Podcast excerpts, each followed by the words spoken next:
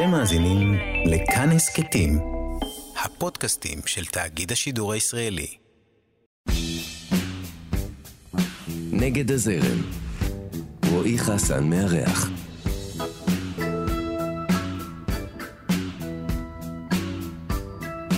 הילדה מהבלוק בקריית שמונה שרקדה לשירי האירוויזיון ואום כולתום הגיעה ללהקת בת שבע ועברה את כל הדרך המקובלת במחול הישראלי כדי לגלות מחדש את צלילי הבית המרוקאי של ילדותה. היום יש לה להקה משלה ואפילו שיטת מחול חדשה שמבקשת לאחד בין האגן לבין הרוח. אתם על נגד הזרם כאן תרבות, אני רועי חסן ויש לי את הכבוד והעונג לארח כאן היום בתוכנית יוצרת, רקדנית, כוריאוגרפית, אורלי פורטל. אהלן אורלי, מה שלומך? אהלן, אהלן, כיף להיות פה. כן, איזה כיף. Uh, פעם אחרונה שהתראינו זה היה פסטיבל ישראל לפני כמה שנים, נכון? על הבמה. Uh, על הבמה. ומאחורי הקלעים. Uh, כן, וגילינו שאנחנו שכנים. נכון. יחסית. יחסית. גרה באולגה. אני גרה באולגה. איך חיים באולגה? מגניבים. כן. מלא ים. מלא מלא... מלא צבעים. כן, אווירה טובה. אווירה טובה. כן, אולגה בשבילי זה ילדות, זה, זה אהבה גדולה למקום. גבעת אולגה, צריך לומר. גבעת אולגה. אנחנו מדברים בקיצורים של בני המקום, מה שנקרא. כן, ולא חדרה מערב. למרות שזה מערב חדרה. נכון, אבל אני אוהבת לקרוא לזה גבעת אולגה. לא, זה בהחלט גבעת אולגה. אז מה איתך? איך את בימים אלה? אני בטירוף. כן, מה זה אומר בטירוף? מלא, מלא הפקות במלא כיוונים, מלא ערוצים, נסיעות לחו"ל, כל מיני residence בכל מיני מקומות, והופעות עם פקרוני. אנחנו עוד יומיים, כן, עוד יומיים, אנחנו טסים לבלגרד לפסטיבל, להופיע עם פקרוני. לשתי הופעות. מי זה נוסעים? להקה? אני וה cast שלי. אני, כל פעם יש לי cast שהוא הלהקה הזמנית שלי, בעצם כן. כי אני ראיתי אותך מופיעה באותו פסטיבל, היית לבד. נכון, זה היה מופע. זה היה מדהים, כן, אבל היית לבד. זה היה מופע סולו, שבעצם הולך להיות אה, מופע יותר גדול, אבל כרגע מה שרץ זה עבודה שנקראת פקרוני, השיר של אום כולתום, mm-hmm. עם שלושה גברים, שהם הקאסט שלי ואיתי. ואנחנו ארבע על הבמה. זו כבר יצירה שרצה שנתיים פלוס מאז הקורונה, שעלתה באונליין בזמן הקורונה, יצרה ב-2020, והיא רצה, יש לה קטע בעולם גם, שזה מגניב. שזה מגניב. זה, זה אולי העניין עם, עם, עם החול, כאילו, נראה לי, שזה בגלל, בגלל העניין שזה אומנות של תנועה, או לפחות בעיקר תנועה, זה כאילו די שפה בינלאומית, כאילו... אפשר לדבר את זה כמעט בכל uh, מקום, לא? נכון. עשיתי פרצוף של חצי-חצי. חצי-חצי. אוקיי. Okay. כי אני קצת לא בעולם של המחול באופן ה... הרגיל שלו. זאת אומרת, אני, אני יצרתי שפה שהיא קצת חדשה. כן, אנחנו נדבר על זה. אז היא לא כל כך uh, השפה המוכרת, והיא גם עם מוזיקות שהן לא כל כך רגילות באוזן. אום כולתום, יצירה שלמה, פריד אל-אטרש, עדי רבי, יצירה שלמה של מוזיקה. זאת אומרת, יש פה איזה חיכוך. אבל זה יצירות שמאוד מוכרות לאוזן, אולי לא לאוזן של הקהל ה... בינלאומי. כן. מוכרות לנו, בחלקנו. או גם לרוב העולם הערבי. לא, כן, שם זה כן, כן. זה גם. אבל כן, יש פה... לא, אני חושבת שמה שקורה לי עכשיו הוא די, הוא די מיוחד, כי... הרבה יצירות שלי יצאו החוצה, אבל פקרוני יוצאת החוצה ככה ב... בתנופה, שזה מאוד מרגש. אה, נשמע ככה, מרגש ומשמח. אותי באופן אישי גם כשאני שומע את זה. אה, אז את יודעת, אנחנו פותחים את התוכנית ככה, בכל זאת עם השאלה על נגד הזרם, ואיך אה, את מרגישה עם, ה, עם הביטוי הזה, אבל השאלה אולי אם כוריאוגרף או כוריאוגרפית במקרה שלך, רקדנית מחול, אם יש אפשרות להיות לא נגד הזרם ב... כשאתה עוסק ב... באומנות הזאת. אה, יש? יש אפשרות? יש, יש אפשרות. ספרי לנו עליה. כי, כי אנחנו מבחינתנו, את הקהל שלא בא ממחול, כל דבר שנשמע מחול נשמע לנו מאוד כזה... נגד. לא, לא נגד, משהו שהוא כזה, את יודעת, ליודעי דבר, מה שנקרא. כן. זאת אומרת, לאנשים שאוהבים מחול. נכון. כן. נכון, חבל, אבל זה... אני, אני מסכים. את יודעת, אני מרגיש את זה על עצמי. אני נורא אוהב מחול, ואני לא מוצא אף אחד שמוכן להגיע איתי ל... להופעות מחול. אז אני אדאג שאתה תבוא לראות את פקרוני, קודם כל, ו... ו... ואז תבין, וואלה, למה לא באתי עד עכשיו? ותראה, במחול יש את הזרם, ויש כאלה שיוצאים. גם במחול יש את כל, ה... את כל המבנה הזה, החברתי. כמו שיש אותו בעולם, okay. אוקיי. פה, בחיים, יש אותו גם בתחום של המחול. אז בהתחלה אני כן אה, אה, זרמתי עם הזרם, כי פשוט התאהבתי, התאהבתי בכל התחומים שלמדתי, בבלט, במודרני, בג'אז, בכל ה... והלכתי באמוק ובהתאהבות מוחלטת אה, על הכל. וזה בעצם הזרם. עוד לא הייתי יוצרת כ- כרקדנית. שזה מהמם בלט. מה זה מהמם? אני עד היום מעריכה ואוהבת. אה, ונסחפתי כזה באהבה גדולה. זה לא שהתנגדתי למשהו בתוכי ועשיתי את זה כי זאת הטכניקה, ההפך. הלכתי איתה all the way, ובאיזשהו שלב, בתוך עולם המחול, בתור, בתור היותי חוקרת, הייתי אומרת, עוד לא התחלתי ליצור ממש אה, באופן מוחלט, אלא בקטנות, התחלתי לסלול דרך שהיא קצת נגד הזרם. ו... שזה בעצם, לא יודע, במקרה שלך זה כאילו להיות קצת, אה, אה, עם עצמך זה קצת להיות נגד הזרם, לא? אם אני מבין אותך נכון. בדיוק. בעצם, בעצם אני הלכתי עם עצמי. זה, זה יותר ללכת עם עצמך מאשר אה, זה, כי, כי תראי, גם עמנואל גת היה פה. Mm. הוא גם, בא, באותו סיפור, זאת אומרת, אולי זה סיפור של בני מהגרים באיזשהו מקום, שפועלים בעולם אומנות מערבי מאוד ספציפי, וכשהם חוזרים לשורשים שלהם, אז זה נראה כאילו הם נגד הזרם או משהו כזה, אבל הם בעצם... הצטרפו לשורש, כן. חזרו לשורש. אבל גם בתוך השורש יש, יש זרמים. בוודאי, אבולוציות. ויש אבולוציות, ויש גם שם מהפכות. התנגדויות. בטח. זאת אומרת, אני בתוך ה... באמת בתוך השורש, ו... ועפה עליו ואוהבת ומעריכה ומוקירה.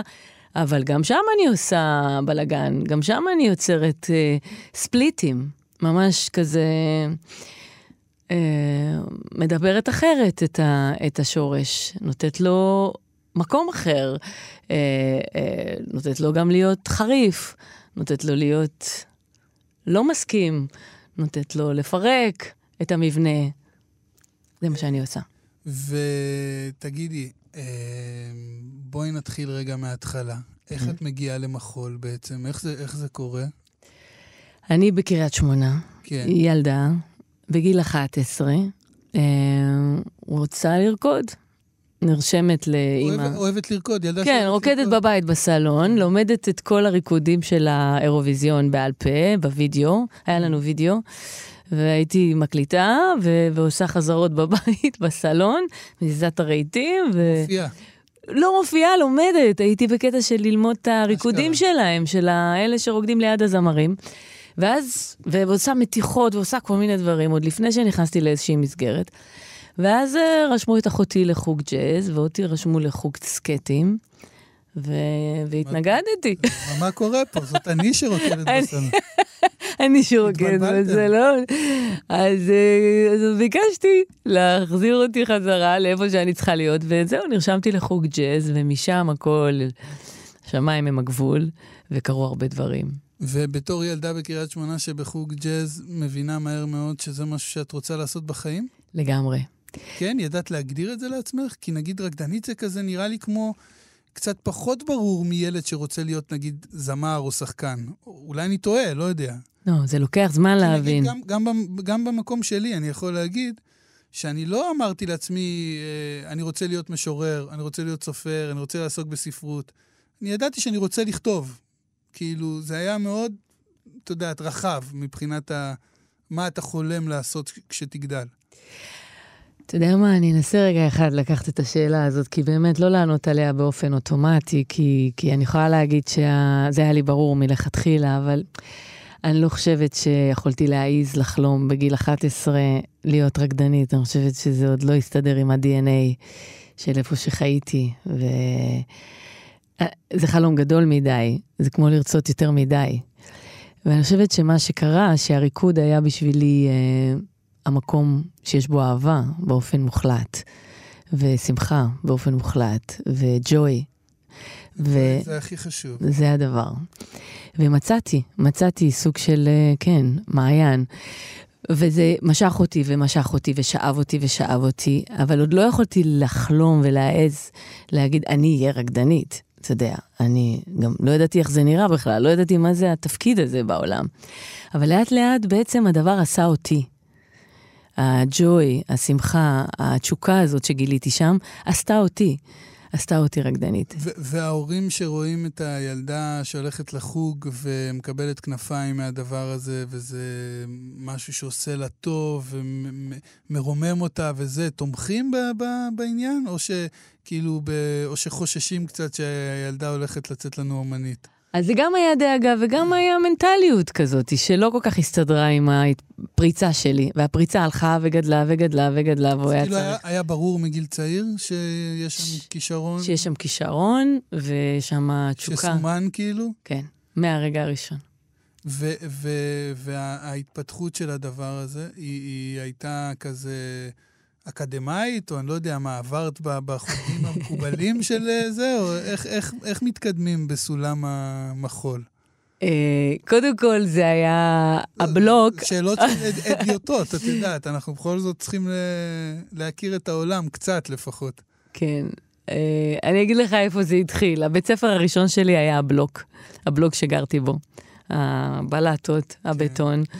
שם רקדנו, שם עשינו פסטיבלים. לא, לא הבלוק המועדון בתל אביב. לא, לא, לא, לא, לא, זה הבלוק שלי בקריית כן. שמונה, שעד היום אמא שלי גרה שם.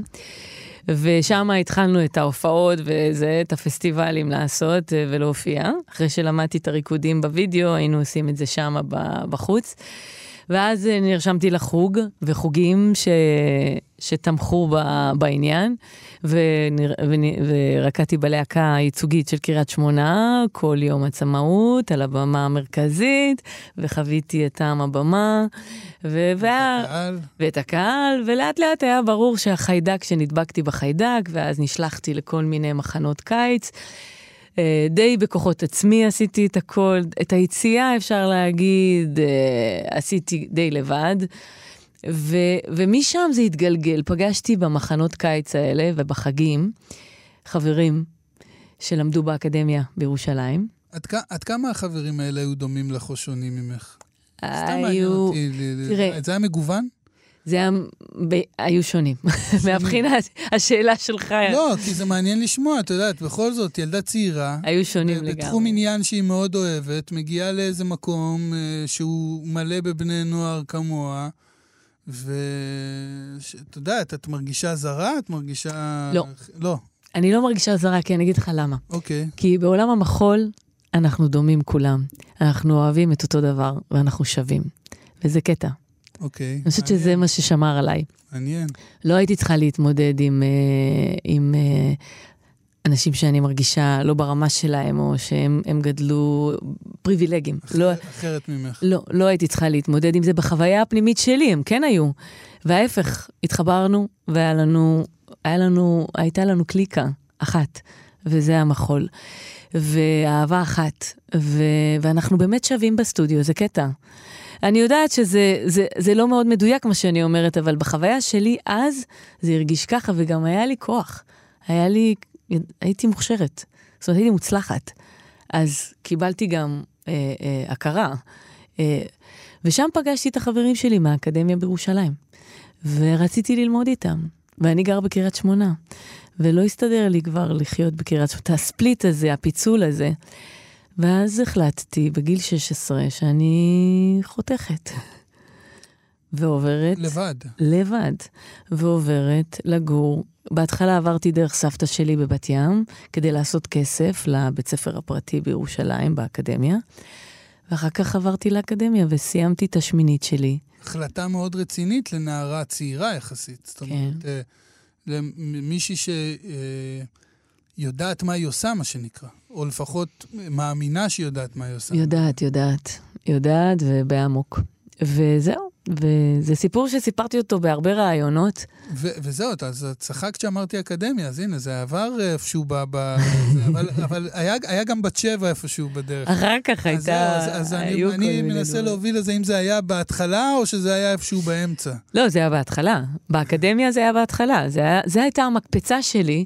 זאת אומרת, הייתי צריכה לחתוך מקריית שמונה ולעבור לירושלים ולרקוד באקדמיה, בבית ספר פרטי, באופן לא ברור, כמעט בלתי אפשרי, כדי אה, להצליח, אה, אה, זה כמו להגלות את עצמי, זה כמו להגר מקריית שמונה לירושלים ומירושלים לתל אביב. אני אשאל אותך עוד שאלה שמעניינת אותי ככה, כ... עוד פעם, כמתבונן מהצד. אה, אה, רקדן, לצורך העניין, רקדנית שמגיעה לבת שבע, ללהקה כזאת, היא רקדנית. מתי את מבינה שאת יוצרת? שאת מתחילה ליצור עבודות משלך? זאת אומרת, נכון? זה לא אותו דבר, אני לא... לא, לא, זה לא אותו דבר. נכון? יש שני מסלולים. יש את המסלול של הרקדנית, והוא... שהוא הוא אומן, הוא כאילו זה, זה הקראפט, זה הרקדן. כן. אבל ו- יש את העניין של היוצר. אז מתי את מבינה שאת יוצרת? אז קודם כל, להבין גם שאני רקדנית לקח זמן. זאת אומרת, גם כשיצאתי מהבית, וגם כשהייתי באקדמיה, וגם כשבאתי לתל אביב, ורק אחרי שנכנסתי ללהקה מקצועית, זה היה קול ודממה, שם זה התחיל, שלוש שנים, זהו, הבנתי, אוקיי, הגעתי. ואז אחרי קול ודממה, בת שבע.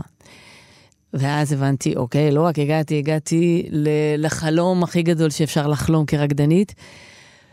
ושם התחילה לבצבץ הכמיהה לאמירה, להביא את הקול שלי. אבל עוד לא הרגשתי שיש לי מספיק כלים, שיש לי, שהקול שלי ברור. כמה זמן בערך לקח לך עד שכאילו אמרת, אני רוצה לצאת לדרך של יצירה, של... אני רוצה להביא... עצמאית. כן. לדרך, כן, את החומר שלי. אז ככה, אז היה שלב ביניים. היה שלב ביניים, יחסית לקח לי המון זמן ל- ל- ל- ל- ל- להכריז, אוקיי, אני... זה לקבל החלטה מאוד משמעותית. זאת אומרת, מה אתה? מה את? כן, נכון? ולעזוב את הרקדנית גם, כן. גם. קשה לעזוב אותה. אז מה שקרה, אחרי שרקדתי בלהקות, נכנסתי איזה יצירה עצמאית, ויצרתי אה, כל מיני פרויקטים עם מוזיקאים, שאני רוקדת, בלי להקה. זה מה שהיה, זה היה שלב המעבר שלי. הרבה שנים. עשיתי מלא פרויקטים מדהימים עם מוזיקאים ענקיים, גדולים, באמת, זכיתי. ו... וחקרתי גם אה, תחום מחול שהוא בכלל לא, לא, הוא כאילו התחום המחתרתי, זה אימפרוביזציה, זה המחול, זה new dance נקרא. והייתי חזק בתוך התחום הזה, והכרתי מלא אנשים מרתקים מהתחום הזה, וקיבלתי שם הרבה הרבה גם, הרבה חומר, הרבה חומר אה, פילוסופי. אה, אה, ליצירה, למחשבה, לתפיסה, למרחב, דרך המפגש שלי עם כל העולם האימפרוביזציה, ולימדתי אימפרוביזציה, ואז באיזה, באיזה אה, מפגש אימפרוביז... אימפרובייזרים שעשינו, חבורה של אנשים מכל העולם בטוסקנה, באיזה כפר, בסוף העולם, מקום יפהפה, שם, במפגש הזה, נפל לי האסימון. ש-I'm ready. אני מוכנה לדבר בקול שלי. שזה היה לפני כמה זמן?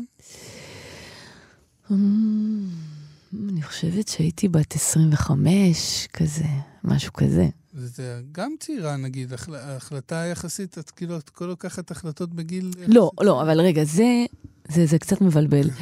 בגיל 25 יצאתי בדרך שלי לחקור את אה, השפה, אוקיי. לחקור את, ה, את השפה שלי, ולמצוא אותה, לחבר את ה... בוא נגיד לזה, את המערבי למזרחי. בואו נקרא לזה ככה, לא נחפש שמות uh, אחרים, אוקיי? לעשות אותם אחד בגוף שלי, ואז להצליח ליצור מהחיבור הזה ששניהם מתקיימים אצלי בגוף. זה קרה בגיל 25, אבל אז יצאתי למסע מחקר. לא יצרתי עדיין. אז הבנתי שאני נכנסת באמוק למחקר הזה. ורק בגיל 40. וואו. אז חקרתי הרבה, טחנתי, טחנתי את ה... חקרתי את האגן באופן, צללתי עמוק עמוק. ובגיל 40 עשיתי ויפאסנה ראשונה. זו הייתה ויפאסנה כדי אה, אה, לשחרר איזה משהו שהיה לי בחיים, איזה מערכת יחסים שלא הצלחתי להשתחרר ממנה והייתי צריכה לשחרר אותה מהתאים. אז החלטתי שאם אני אשב אה, עשרה ימים, 11 שעות ביום, וזה, אני אצליח. תענית שתיקה, מה שנקרא. בול. בקר... בקריית שמונה יש הרבה אנשים שעושים ויפאסנה, קוראים לזה תענית שתיקה. אז עשיתי... סבתא שלי כל החיים עשתה תענית שתיקה. זהו. אז שם, בתענית שתיקה, ששינתה את חיי, אשכרה קיבלתי, אה, קיבלתי זה, קיבלתי מסר. Okay. אוקיי. כל הזמן הזה שישבתי ועצמתי עיניים והקשבתי לתחושות בגוף ולנשימה, ראיתי תמונות. ממש ראיתי... אה, אימג'ים? אימג'ים של יצירות ושל אה, של ציורים, של תנועות על במה וצבעוניות. פשוט ראיתי מנדלות של מחול. מדהים. בלי הפסקה. ו- וזה לא הפסיק, כל העשרה ימים האלה, אני מבינה שזה מגיע, שזה מגיע, שזה מגיע. איך שסיימתי את הוויפאסנה, התקשרתי לתלמידות שרוקדות אצלי שנים, שכאילו הכנתי אותן לרגע הזה, קראתי להם לסטודיו, אמרתי להם, מתחילות, עושות את היצירה הראשונה. שמנו כסף, כולנו, על היצירה הראשונה, על המופע הראשון. כי אי אפשר היה לה, אתה יודע, לא קיבלתי תמיכות, לא הייתי מוכרת עדיין כיוצרת עצמאית. ואמרתי, אני עושה את זה עם כסף, בלי כסף, אני עושה את זה, כסף לתלבושות רק. עבדנו, והוצאתי את היצירה הראשונה שלי. ושם זה התחיל ולא הפסיק. עד הרגע הזה. אז את רואה, זה לפעמים שווה לחכות כמה שנדרש כדי שזה יקרה כמו שצריך. אה, נעשה הפסקה לשיר. את בחרת שיר? כן, האמת היא ש... היו כמה אפשרויות, ואחד השירים זה סטחי. סטחי זה שיר ש... אה, של רוני סומק, שתרגמתי אותו למרוקאית, ואני שרה אותו. אז אה, נשמע אותך שרה. סטחי. איך? סטחי. סטחי זה רגדי. את אומרת את זה יותר טוב ממני. סטחי, فحالي لحتى واحد ما تيشوفك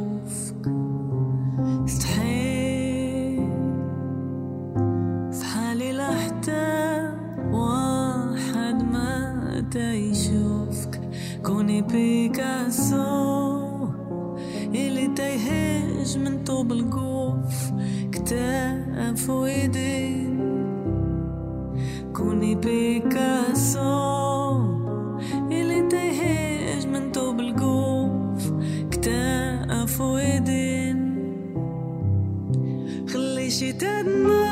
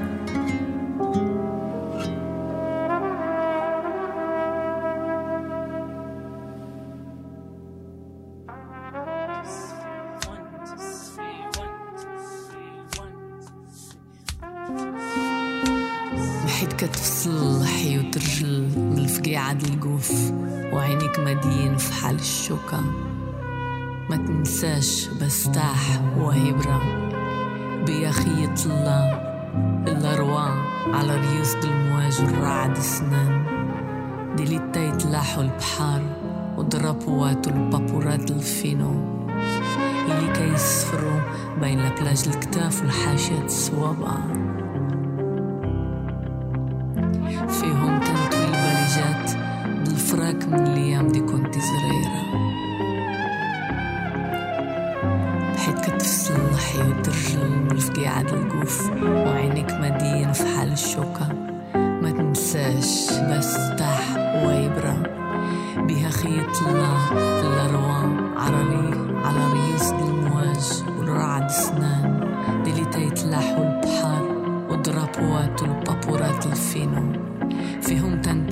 تنتوي الباليجات الفراك من الايام دي كنتي صغيرة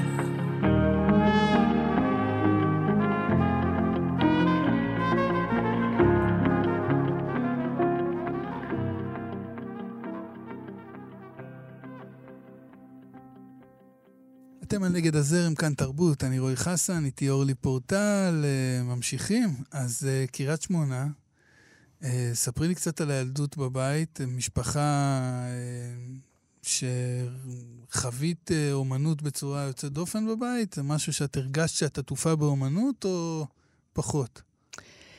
הרגשתי שאני עטופה בתרבות אוקיי. ובמוזיקה, בעיקר, ו... ומסורת של אה, חפלות וביטוי עצמי. למה את צוחקת? לא, כי זה ביטוי עצמי, אבא שלי, ה image, image שלו עולה לי. הוא, היה לוקח את המיקרופון לזמרים שהוא היה מביא לחפלות שלו, הוא היה לוקח פשוט בתנועה כזאת של? ספונטניות כדי? לשיר. כאילו זה היה עולה לו, זה היה לוקח את המיקרופון ושר בקולו ה... היה לו קול מדהים. הוא אהב לשיר. אה, לפחות היה לו קול מדהים. כן, כן, כן. זה לא אה, מה- מה... זה של הקריוקי, של... לא. את המיקרופון ו...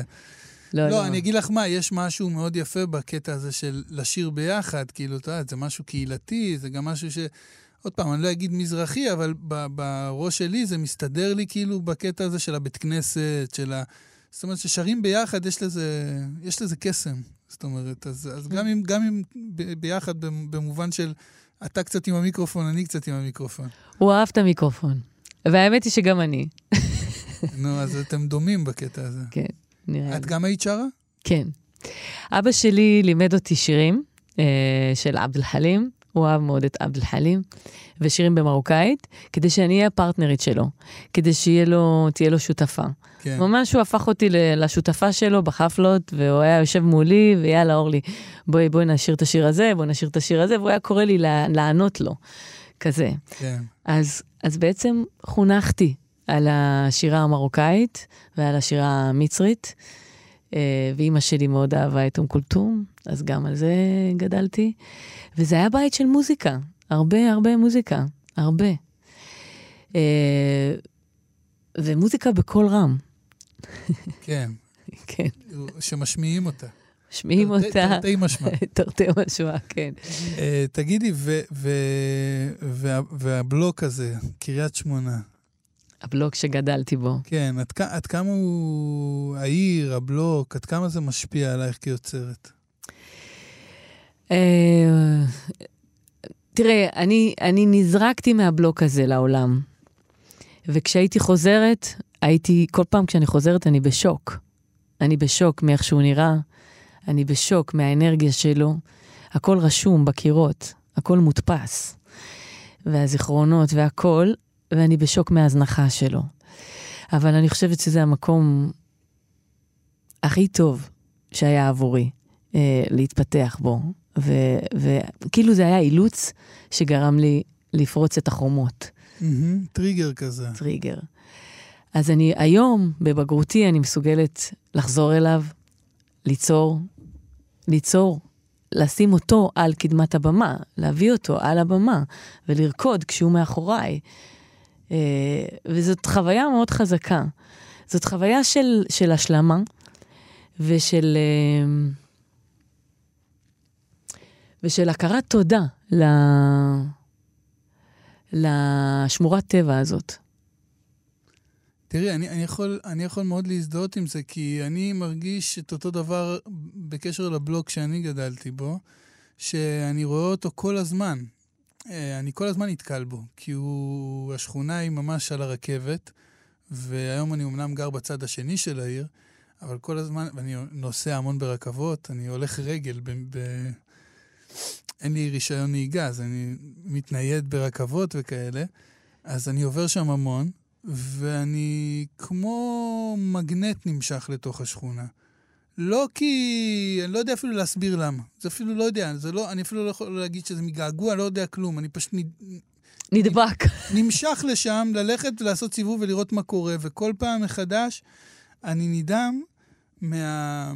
מהעניין הזה שאת את אמרת כאילו הזנחה וזה, שאני אומר, שם זה נראה כאילו הזמן עצר מלכת. זאת. אומרת, הכל נראה אותו דבר, וזה דבר מדהים לחוות. כי על הכל עובר הזמן, הכל משתנה, לא שם. אבל השיכון נראה אותו דבר ברמת הצמחייה, ברמת. העשבייה. לא רק זה. זה משהו שאני לא מצליח להבין אותו, אני, באמת אני אומר, אני לא סתם אומר. הדבר היחיד שעשו זה שינוי קוסמטי די מכוער, כאילו עוד יותר כיור על כיור, שעשו איזה גדר כזאת שחסמו את השכונה לכביש, כאילו, סגרו אותם באיזה, כמו כלוב כזה. אבל מעבר לזה, השכונה עצמה, זה נראה כמו שזה היה נראה כשהייתי ילד. עברו מאז 30 שנה, יותר. נכון. וזה מה שמדהים אותי ומזעזע אותי, אבל כבר לא, לא מפעיל אותי, בוא נאמר. אני מנסה פשוט ליהנות ממה שכן אני אוהבת. אה, ו- ואפילו, אתה יודע מה נשאר אותו דבר? אפילו הזבל שאמור להשתנות, הוא נראה אותו דבר באותו מקום, כאילו הזבל שזרוק כזה, ב- ב- סביב הבלוק. נראה שזה אותו זבל כל הזמן חוזר לאותו מקום. אבל, אבל זהו, גם אני חושב בסופו של דבר החוויה שלנו היא די דומה. זאת אומרת, את אומרת את מה שאני בעצם גם מרגיש. אני גם כתבתי את זה בשיר על שיכון סלע, של לך תסביר לאנשים ששכונת הרכבת הייתה מקום לא רע לגדול בו. בסופו של דבר זה היה מקום מעולה לגדול בו. כאילו, האנשים היו מדהימים, הכל הרגיש מאוד בטוח כילד, מאוד עוטף, מאוד מחבק. את יודעת, ראינו את העולם בעיניים של ילדים, את, את חיה רק את מה שיש לך, את מה ש... את לא, את לא יודעת מה שאין לך הרי בתור ילד, בתור ילדה. לא. אז, אז זאת הייתה ילדות מעולה. מדהימה. זאת אומרת, כן. זה, לא, זה לא ילדות של, אה, אתה אומר כאילו, אה, איזה ילדות קשה, סבלתי, גרתי בשכונת עוני. לא, לא, לא, לא. לא הרגשנו עניים. לא, לא, אפילו. עשירים מאוד. עשירים ב... בתרבות, עשירים ב... בקהילה, בקהילה, בחברות. במסורת, ב... בשמחה ובפראיות. ג'וי זה כל הסיפור. זה... אז עשירים בג'וי, אפשר להגיד, וגם פראיות, הרבה פרא. אה, ושזה משהו שכבר נעלם מהעולם. לא נשארו אנשים פראיים, ילדים שחיים, כי, כי שומרים עליהם. ואין בכלל סביבה כזאת, רק באולגה או בקריית שמונה, בבלוקים האלה. וגם, אתה יודע מה, שקצת ככה עצוב לי? אני לא רואה את הילדים שאנחנו היינו. שם, בבלוק. טוב, בכל זאת עברו, עברו כמה שנים. גם נשארו שם בעיקר אה, המבוגרים, וככה נגמרו הילדים. זה משהו מוזר, הרי כל הזמן נוצרים ילדים חדשים. אה, היום ילדים יותר בבתים, זה, מה שנקרא ספונים בבתים מול הטלפונים.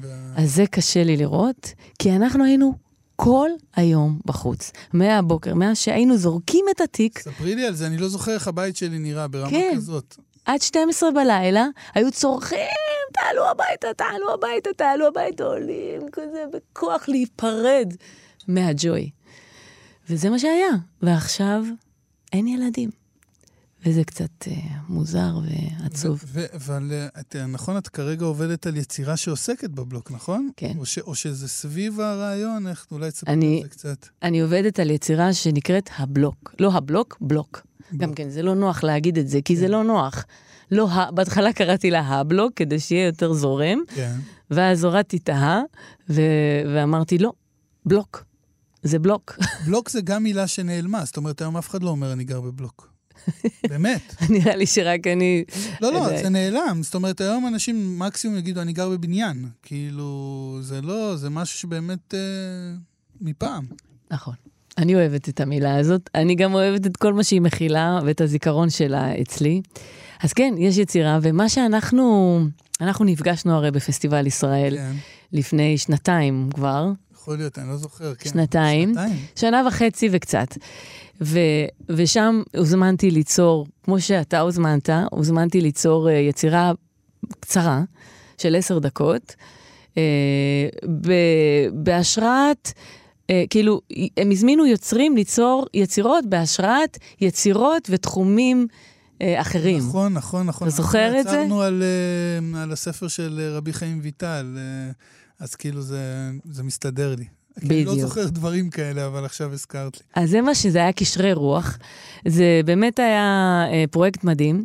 ואז אני, בזמנו, אה, כשזה היה בזמן הקורונה, אה, אה, נרשמתי לקורס אה, דיגיטלי, לקורס באינטרנט, של משוררים, שגם אתה היית חלק ממנו. כן, הכל מתחבר. ובזמן הזה שפנו אליי, בדיוק הייתי, בק... אני מאוד אוהבת טקסטים. אני מאוד אוהבת שירה. ואז בקורונה אמרתי, מה אני אעשה? אני, אני אקשיב למשוררים, זה מה שבא לי. להקשיב למשוררים, לשמוע את הטקסטים שלהם, לשמוע אותם מדברים על הטקסטים שלהם. זה בעצם מה שהיה הקורס. ואתה הופעת שם, והעפת לי את הכיפה, מה שנקרא. ממש, מאוד התרגשתי. גם מעוצמת הטקסט וגם מהאופן שבו הגשת אותו ודיברת עליו. אז זה ככה ממש נגע בי. פגשתי את רוני סומק, שגם כן לקחתי טקסטים שלו ותרגמתי אותם לסטחי, ופגשתי גם את שמעון עדף. ושמעון עדף אה, הקריא שם את הטקסט אה, שדרות, על העיר שלו. אה, בא- באותו קורס הכל. באותו קורס אשכרה. הכל. כן. קרו שם הרבה ניסים, ואז קראו לי לפרויקט הזה. ואז אמרתי, טוב, אני אעשה בהשראת משוררים, בהשראת אה, שירה, בהשראת טקסטים, זה מה שאני אעשה, אני אעשה עבודה. ואז באמת אה, עשיתי, התחלתי את הבלוק. ו... ולקחתי את הטקסטים של, אה, את הטקסט אה, שדר- שדרות של שמעון עדף, וטקסטים של רוני סומק, תרגמתי אותם למרוקאית. נראה לי שבפסטיבל באמת הבאת את הטקסט של שמעון, נכון? כן. זהו, אוקיי. והוא טקסט חזק, והוא מדבר בדיוק על מה שאנחנו מדברים עכשיו. הוא בעצם מדבר על האהבה שלו לעיר שלו, שלקח לו 20 שנה אה, ללמוד לאהוב את המקום ב, ב, בחור הזה שנמצא בשום מקום. כן. ו, ובסוף השיר הוא אומר, אה, רק מקומות חסרי אהבה זוכים לאהבה מוחלטת. והמשפט הזה זה משפט המחץ מבחינתי. זה פירק אותי. ואמרתי, זה בדיוק, בעצם בשיר הזה הוא תיאר את הרגש שיש לי כלפי קריית שמונה. ואת איך, את היופי שאני רואה ושזכיתי. אבל לוקח הרבה שנים לראות את היופי הזה. אז, אז עכשיו, אז היום בעצם את אומרת שאת מעלה מופע ש, שמבוסס על אה, טקסטים, על שירה? כן. ושמתורגמים 90 אחוז או 95 אחוז מהם למרוקאית. זאת אומרת, זה יהיה מופע שידובר במרוקאית וגם יקוריין, או אם אני אגיד טקסט במרוקאית, יראו את זה בעברית. אם אני אקריין בעברית, יראו את זה במרוקאית. זאת אומרת, זה, זה מופע מרוקאי. נשמע מהמם. ועכשיו אני רוצה לשאול ככה שאלה לעצמי. יש אה, גיל להתחיל ללמוד אה, ריקוד, מחול? זאת אומרת, אם אתה לא התחלת בגיל 6 בלט, אז אתה אבוד לך? אה, לא. יש מהפכה גם בזה. אמרנו נגד הזרם, לא? אני, אני, אה, תשמעי, אני כל החיים שלי חולם להיות רקדן. אני בחיי. זה כאילו אחת האהבות הכי גדולות שלי. ו... ואני נשבע שאני לא אומר את זה סתם, כי אמרתי את זה גם לעמנואל, ואני אומר את זה כמעט לכל רקדן או כוריאוגרף שאני פוגש. כאילו, אין לי כמעט דברים שאני מצטער עליהם בילדות, שנגיד לא נהפכתי להיות. אבל בכל זאת יש. יש זה שלא נהפכתי להיות כדורגלן, וזה שלא נהפכתי להיות רקדן. זאת אומרת, אם היו שואלים אותי מה היית רוצה לעשות בחיים שלך, זה היה, הייתי אומר, או את זה או את זה. אמ, זאת אומרת, יש עוד תקווה, יש עוד אה. לגמרי. אני אגיד לך, אני, היום אני חושבת שהתפיסה שלי היא, היא, היא שונה לגמרי. כן, זה תומך שיש, אה, מתחילים בגיל צעיר ו, ו, ו, ו, ו, ו, ומכניסים לתוכנה הגופנית. אני יכול להגיד לך על הבת שלי שהיא היא חולה על ריקוד, והיא באמת מגיל אפס רוקדת, ולקחנו אותה לבלט כבר בגיל ארבע כזה. היא רקדה איזה שנתיים וחצי בלט, היא היום לא רוקדת בכלל בלט, או לא בכיוונים האלה בכלל, רק אי-פופ וכאלה. אבל אני מרגיש שמה שהיא קיבלה בבלט זה כאילו, זה 90 אחוז ממה שהיא רוקדת היום, כי ממש היא ממציאה את הריקודים. את יודעת, היא לומדת בחוג, היא באה הביתה, בכלל לא מעניין אותה מה היא למדה בחוג. מאלתרת. מה זה מאלתרת? ממש אבל, כאילו, ויוצרת ריקוד שלם. עכשיו, אני מרגיש שזה הבסיס הזה. זאת אומרת שמשהו שם בבלט כן. אה, נתן את ה... את ה... את ה... לא יודע איך לקרוא לזה אפילו, את ה... זה כאילו הד- הדברים הכי basics, הראשוניים האלה, העמידה אולי, את, לא יודע, הגב. זה, זה להזין נתונים. זה להזין נתונים בגוף, במערכת, במערכת העצבים. זה ממש כזה להושיב אה, אה, נתונים, ואז אפשר להשתמש בזה ולהיעזר בזה. אבל הבלט הוא בשביל לעזוב אותו. כאילו, לא, בשבילי. יש כאלה שהולכים על זה עד הסוף והופכים להיות בלרינות. אה, אני לא מזמן הייתי במופע בלט, מדהים, כאילו, מטורף. בלט, כן, 100% בלט. מאה אחוז בלט. זה מדהים. כשזה טוב, זה מדהים. אני אוהב, אני הולך לבד, גם למחול, אני הולך לבד, אין לי פרטנרים. זה כמו שאני הולך ל- ל- לקונצרט, אף אחד לא רוצה לבוא איתי, אז אני הולך מתלבש יפה, מגניב, והולך לבד, ויושב באולם לבד. מגניב. אבל אני מאוד נהנה מזה, אבל זה קצת, אה, את יודעת, מרגיש לבד. זה, זה מה שאמרתי על העניין עם המחול, שאני מאוד אוהב מחול וריקוד, אבל אין לי פרטנרים ל- לעסק. אבל שאלת קודם, האם אפשר להתחיל לרקוד בגיל כן, מבוגר? כן, לא סתם שאלתי. אז אני חושבת שכן. אני לא חושבת, אני יודעת שכן. אז כן, אוקיי, זאת אומרת, לקחת את זה בחשבון. כן. עוד לא עבדה תקוותנו. לא, לא, לא, לא, אתה ממש אה, מוזמן לסטודיו. מה זה סטודיו? איפה? כרגע זה בעין שמר, פרדס חנה, שם אני, לא רחוק, שם אני, הבית אני ספר. גר באזור. כאילו, חדרה, אני גר במזרח חדרה, זה... אז יש קורס אה, מדי פעם שאני עושה לגברים. טוב, נסגור את זה אחרי זה. כן. זה- זה- זאת אומרת, זאת אומרת, יש על מה לדבר. כן, כן. אוקיי, אז תראי, אנחנו ככה מתקרבים לסוף התוכנית. לא, לא, לא. זה- אה, זה לא. עובר מה זה מהר. לא, זה יותר מדי מהר. ואז אז מה, מה, מה? מה הלאה? מה הלאה? כן. תראה, אני uh, באתי עם טקסטים, כמו שאני באה תמיד לכל uh, רעיון. Uh, זה כמו ה... זה, אני באה עם טקסטים שככה ייתנו לי השראה. וגם רציתי להקריא את הטקסט של אה, שדרות, אבל נראה לי שאין לנו זמן לזה. אבל מה שכן, בהשראתך, בקורס uh, אונליין הזה, uh, קיבלתי איזשהו ביטחון לכתוב טקסט שהוא כמו טקסט שהוא מכוון לספוקן וורד, והוא לא כזה, אה, אני לא אשאיר אותו, אני אדבר אותו, אני, אני אצעק אותו באיזשהו אופן. זה טקסט שאני לא יודעת אם זה נכון לחשוף אותו, כי זה בעצם הטקסט של ההמשך של היצירה של הבלוק. אז תחשבי על זה. אני צריכה לחשוב על זה יש לך בדיוק טוב. שנייה לחשוב על זה. ואני הולכת לעבוד עליו, וליצור אותו, ולעבוד איתו עד שאני אעלה אותו על הבמה, אבל אני הבאתי אותו איתי. אז... אז זה אה, מתבקש. זה מתבקש. אולי תביאי חתיכה ממנו אפילו אם את מרגישה לא בנוח לחשוף את כולו. איך שאת מרגישה. דרך אגב, אני כמעט בכל יצירה כותבת לפני שאני יוצרת, ואז היצירה, אה, זה חלק, חלק, מהתהליך. כן, זה חלק מהתהליך, ולפעמים גם זה חלק שנשאר על הבמה. אני משתמשת בטקסט הזה, או שאני אה, מציגה אותו, הוא, כאילו זה חלק, לפעמים זה על הבמה גם, הטקסט נמצא. וזה הולך להיות גם כן על הבמה. אני אקריא. יאללה. סוד כבוש, דחף ההזדהות, מקום שהוא קצה. גבול ויכולת הם לא חלק מזה. מחול החרבות והשדים, ריחות חיים. מכשפות בכיסויי ראש, בוחשות ובתבשילים רותחים, גוויות בפה, אני מאבדת את זה. לשון תזזיתית מונחת על צלחת רוטטת וצמיגית. סירים על גבי סירים, על הרצפה במטבח נערמים. אנשים במדים, שבתות וחגים. ממלאות תפקידים וטחול ובצל שעורם נמתח, נקרע, התפוצצות אוכלוסין. קרפיונים מפרפרים באמבטיה רגע לפני שמתים. על השיש, בשרים ממולחים, עודף בנתרן מייצר חמיצות. כשרות אם לא נמות ואלוהים מבסוט. ומשה היכה בסלע ויצאו ממנו מים, מים. ומשה היכה בסלע ויצאו ממנו מים, מים. קולות מושתקים. בנות בריתה של אמי מתרוצצות לה בראש. פרלמנט לנשים מוכות. זאתי ששואלת וזאתי שעונה. הקדושה המעונה.